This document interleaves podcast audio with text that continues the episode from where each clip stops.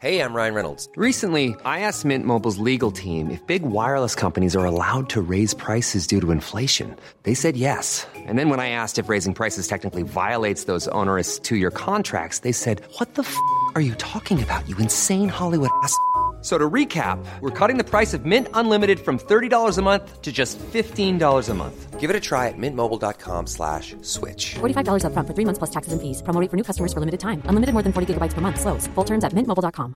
Planning for your next trip? Elevate your travel style with Quince. Quince has all the jet-setting essentials you'll want for your next getaway, like European linen, premium luggage options, buttery soft Italian leather bags, and so much more. And it's all priced at 50 to 80% less than similar brands. Plus, Quince only works with factories that use safe and ethical manufacturing practices. Pack your bags with high-quality essentials you'll be wearing for vacations to come with Quince. Go to quince.com slash trip for free shipping and 365-day returns. ACAST powers the world's best podcasts. Here's a show that we recommend. Winning is an everyday mindset, and we're here to help. I'm Craig Robinson. Join me and Coach John Calipari for Ways to Win. We're kicking off during March Madness. Cal's Kentucky Wildcats are in the hunt. So throughout the tournament, I'm going to call up my friend to ask about his wins, losses, and especially what he's telling his players in the locker room. You got to win every day. Find the Ways to Win podcast anywhere you listen. ACAST helps creators launch, grow, and monetize their podcasts everywhere. ACAST.com.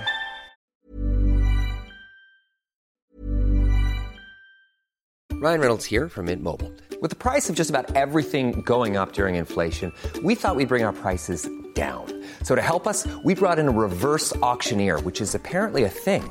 Mint Mobile unlimited premium wireless. Have to get 30, 30, bit to get 30, bit to get 20, 20, 20, bit to get 20, 20, bit to get 15, 15, 15, 15 just 15 bucks a month. So, Give it a try at mintmobile.com slash switch. $45 upfront for three months plus taxes and fees. Promo rate for new customers for limited time. Unlimited more than 40 gigabytes per month. Slows. Full terms at mintmobile.com. Hey, it's Danny Pellegrino from Everything Iconic. Ready to upgrade your style game without blowing your budget?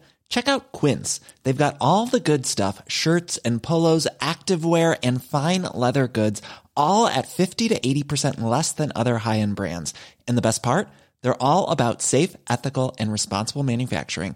Get that luxury vibe without the luxury price tag. Hit up quince.com slash upgrade for free shipping and 365 day returns on your next order. That's quince.com slash upgrade.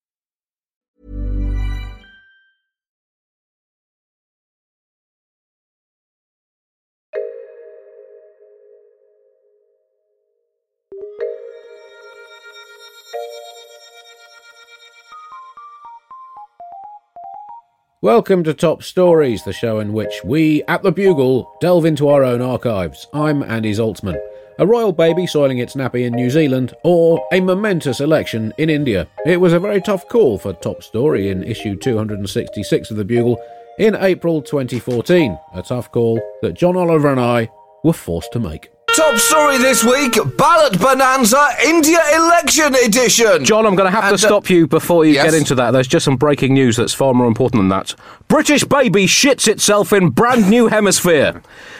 Alleges New Zealand based scientist George Windsor Middleton, the naught year old professional prince, has been accused today of soiling his God given royal nappies south of the equator. For the first time on the New Zealand leg of his lifelong Bow Down Before Me, I Could Have You All Yes. Killed world tour. Uh, Kneel the- before the baby. Dr. Zinzanet Kneel before the baby, you sheep. Dr. Zinzanet Ratapatutu Frouch uh, from uh, the Auckland Institute of Science claimed that uh, Prince George, who's reportedly princed at least one thing or person every single day of his nine month long life so far, is likely to have, in her words, done some extremely unroyal business at some point during the first three days of the tour. Uh, on which his support acts include his father and mother, who work respectively as a prince, family business, and a prettily dressed balm for all her nation's woes. Dr. Ratapatutu Frouch admitted that royal babies might be magic and excrete their unusables in the form of a high end designer perfume, but claimed that, if not, all those cute little pictures of a happy baby playing with its future subjects and possessions are just a big stinking lie. Why, why don't they tell us what's really going on? Prince George of several fixed abodes did not deny the accusation directly, but was overheard gurgling in Morse code words to the effect of, Be thankful that I am merciful, for my vengeance would otherwise be deadly, before hurling his crown across the creche and knocking a childminder spark out before glaring at the camera and belching kepiche. There was some terrible reporting here about the baby in New Zealand, and there was they, they were following the first baby play date with him. Uh, you know, the baby king basically in a room of baby peasants uh, crawling around. And uh, a lot of uh, news was made of the fact that apparently he stole one of the other baby's toys. And he did not steal that toy, Andy, because under the monarchy, under the rules of the monarchy, he merely found a toy that was already technically his. He's taking that toy back. He's entitled to that toy, and that other baby can come visit that toy in the British Museum between the hours of nine and five weekdays. Otherwise, that baby needs to shut the f- up. Um, so, Are you going to anyway, get him on your show as a, as a guest? That's that is the plan. because he's not that done the many. He's not done many interviews yet, has he? Well, no, that I mean, if you could get coup. if you could get the first words of the Baby King, yeah. that would be a huge scoop. First words. I don't know if Goo Goo Gaga counts, or if uh, "Give me all of your money, I deserve it." that, that's probably what. That's probably what his blood is going to be telling him to say. Um, power to the people. Well, that'll be it. Power to the power to the people. to the people. Behold the Baby King. um. So anyway, smaller news, uh, the India's election began this week, and it is so big that it's technically going to take five weeks to complete. this truly is a big deal, this election, but somehow not quite so big that there is any coverage on TV about it here whatsoever, because that would presumably interfere with the current round-the-clock CNN coverage of the search for the missing plane. Did it ping, Andy? Did it ping? Everybody be quiet. I think I heard a ping. Uh, the, the scale of the election in India alone is staggering before you even get into the political relevance. More than 814 million Indians are eligible to vote in the polls. It is the biggest election in the history of the world. Well, biggest political election. I believe that technically more people may have voted here on whether or not a squirrel falling asleep on a chipmunk was, and I quote, the cutest video ever. um, but more people will vote in the Indian election than voted in the last six US presidential elections combined. And America should frankly see that as a direct challenge. This is a country whose entire belief system is based on American superiority. Andy, they cannot let this stand. They have to find a way to get more people to vote next time. Give hamsters the vote, if that's what it takes, and then frantically breed hamsters. They must respond. they must. It is a it is a big challenge. I mean, a five week voting period as well, uh, split across nine stages across India's uh, many states. Five. I mean, if maybe America should consider that for a five week vote. Yeah. I mean, that could lead to Sure. a lot of TV pundits just physically exploding on screen. We'll do the it. Bile build up got too much to sustain. Um, I mean, technically, it's already an 18 month long season. But sure, we could spread out the actual voting as well. well d- done. Done. Uh, Obama uh, described American democracy. He said, uh, an, in a nation of 300 million, he said, democracy can be noisy, messy, and complicated. So I think he said that just after he'd woken from a nightmare about trying to change the diaper on a giant baby Congress that simply wouldn't stop simultaneously crying, screaming, giggling, vomiting, and shitting.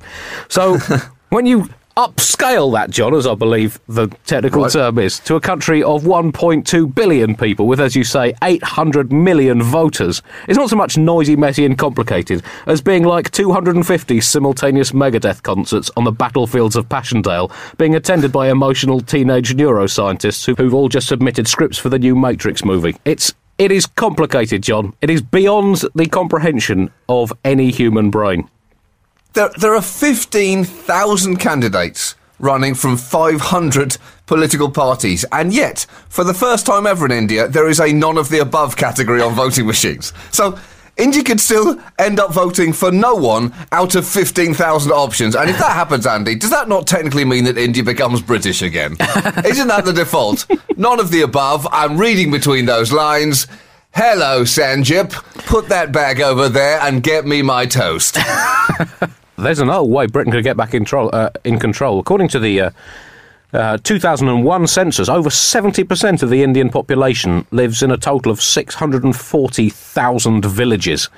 Now, if it's anything like the villages where I grew up in, in southeast England, then there is a lively possibility that the British Tory party could win this election. The- I imagine Indian villages aren't quite quite as well to do as the villages of Kent. But you never know, John. You never know. Those those 15,000 potential candidates or candidates are expected to spend around $5 billion on campaigning, which is apparently second only to the most expensive campaign in history. $7 billion on the US presidential campaign of 2012, Andy. Yes, number one, suck it, India. And that really puts the 2012 campaign into perspective because to spend that much money on so many fewer people than live in India, that really brings it home that holy shit, we spent a lot of money on the election back then. America spends more on democracy than anyone else, Andy. Therefore, it clearly loves it more. The more you love something, the more you spend on it. That is the rule of any good absent father. Fact. Fact. And the records are still set to be broken here too, so don't even think about going big at India because Kentucky is apparently potentially spending $100 million on just their Senate race in the midterms this year. $100 million to become Senator of Kentucky. Kentucky, Andy. I mean, no offense, Kentucky, but you know, you are Kentucky. That's. You, it's, it's just Kentucky. So I'm just, I'm just presenting that as a fact. $100 million for Kentucky seems like, you know, it's a lot for what is undeniably Kentucky. But uh, as I said, trying to understand Indian politics, uh, to me, that is like trying to cook a 12 course haute cuisine dinner in someone else's kitchen, in that it is very difficult from the outside and pretty confusing, even if you're a top chef and have been basically staying in the kitchen for your entire life. And uh, obviously, corruption is. Is a huge issue in Indian politics, and it's starting to uh, affect the electoral landscape. There's not so much fingers in the till as India, as giant designer gloves made of tills. Uh, the um, Economist magazine claimed that in the past decade of Congress party rule in India, politicians and officials are reckoned to have taken bribes worth between 4 billion and 12 billion US dollars. Now, you just, you have to admire the work rate on that, Yep. John. That is. I mean, I mean, India's economy's been growing, so maybe they just see it as some some form of commission. But that, I mean, that is, these guys are the Nobby Stileses of political corruption. The uh, the two key candidates, the two favourites, are Rahul Gandhi, uh, member of the dynastic Gandhis, but uh, uh, who is somehow underdog to Narendra Modi, the ex chief minister of Gujarat, and uh, Modi is running on a bold campaign slogan of toilets, not temples. So he's running on a pro toilet platform. And that is a strong platform, Andy. It works both as a positive for him and a negative for his opponent, because he's essentially saying, My opponent wants you to shit in the streets. And that is a strong attack. or to shit in the temple, which is even stronger. Even stronger. The point is, it's brilliant campaigning. He's, uh, I mean, he's a very controversial figure, uh, Narendra Modi. To say he splits opinion is like saying Wayne Gretzky wasn't afraid of putting on a pair of ice skates. It is a considerable understatement. In one article, in successive sentences, uh, uh, I read one writer say, No other chief minister in, in India evokes as much hatred as Narendra Modi. And no other chief minister in India commands as much respect as Narendra Modi. So there we see the, the divisive nature of the man. I guess, you know, a lot of political leaders have been divisive. King Solomon, in that famous ba- baby slicing incident, uh, potentially divisive. The, the uh, difference being that Narendra Modi, I don't think he would necessarily wait for one of the mothers to say, please don't cut that baby in half. By that time, he'd probably already be halfway through cooking two massive portions of roast half baby whilst announcing, look, I've made enough food for everyone. Why is that woman crying? His opponents say that he is an autocrat who failed to control what was uh, a, a deadly anti Muslim riot in uh, Gujarat in 2002 where a thousand people were killed. And he's not only denied wrongdoing, Andy, he said that his only regret from the time is that he failed to control the media well. that. That is not an ideal response. Just say, oh, I should have, I should have handled the media better. For that, I apologise. I don't know. Short of putting blindfolds on them, I'm not exactly sure what he's implying there. Uh, he also, on the same subject, because I mean, a lot, a lot of people do understandably hold this against him. But when I ask my, Yeah. Indi- my ask my Indian friends about it, their response has generally been a kind of hollow look of fear for the future of their countries and a swift change of subject. Um, one of my friends just refers to him simply as the mass murderer, um, which is also a term that was used about him by the chief minister of state for Karnataka. So it's not it's not just ordinary people; it's his fellow politicians describe him as a mass murderer, and. Um, he was uh, quoted again in The Economist magazine as saying that he regretted Muslim suffering as he would that of a puppy run over by a car. now, th- I guess there's well, I guess there's a number of explanations for this. One, he really, really loves puppies.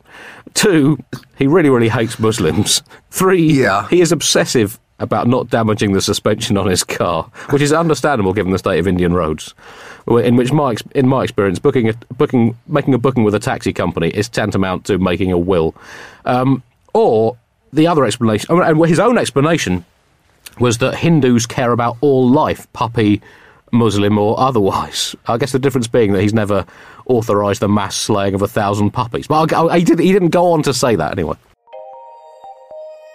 There you go, that was April 2014. If you've enjoyed the Bugle since then, then or before then, do please contribute to help keep the Bugle free, flourishing, and independent by going to thebuglepodcast.com and clicking the donate button.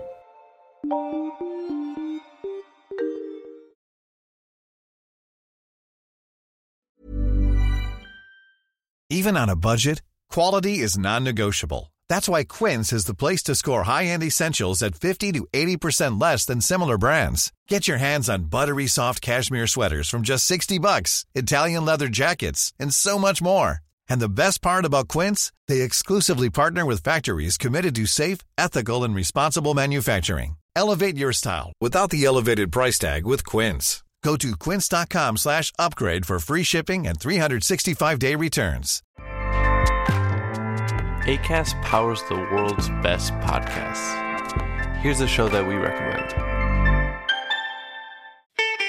I'm Ina Garten. Welcome to Be My Guest, the podcast. One of the best gifts you can give friends is spending time together. But what's even better than that? Cooking with them. On Be My Guest, the podcast, new friends and old stop by my barn for some conversation and great cooking. We talk about food, life, and everything in between.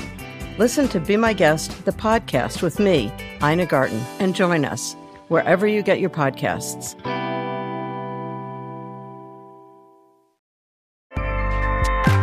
ACAST helps creators launch, grow, and monetize their podcasts everywhere. ACAST.com. Hi, it's producer Chris from The Bugle here. Did you know that I have a new series of my podcast, Richie Firth Travel Hacker, out now? It's the show where Richie Firth and I talk about how to make travel better in our very special way. In this series, we discuss Lime bikes, Teslas, the London Overground, and a whole bunch of other random stuff that possibly involves wheels or tracks or engines of some variety. God, what a hot sell this is. I mean, you you you must be so excited. Listen now.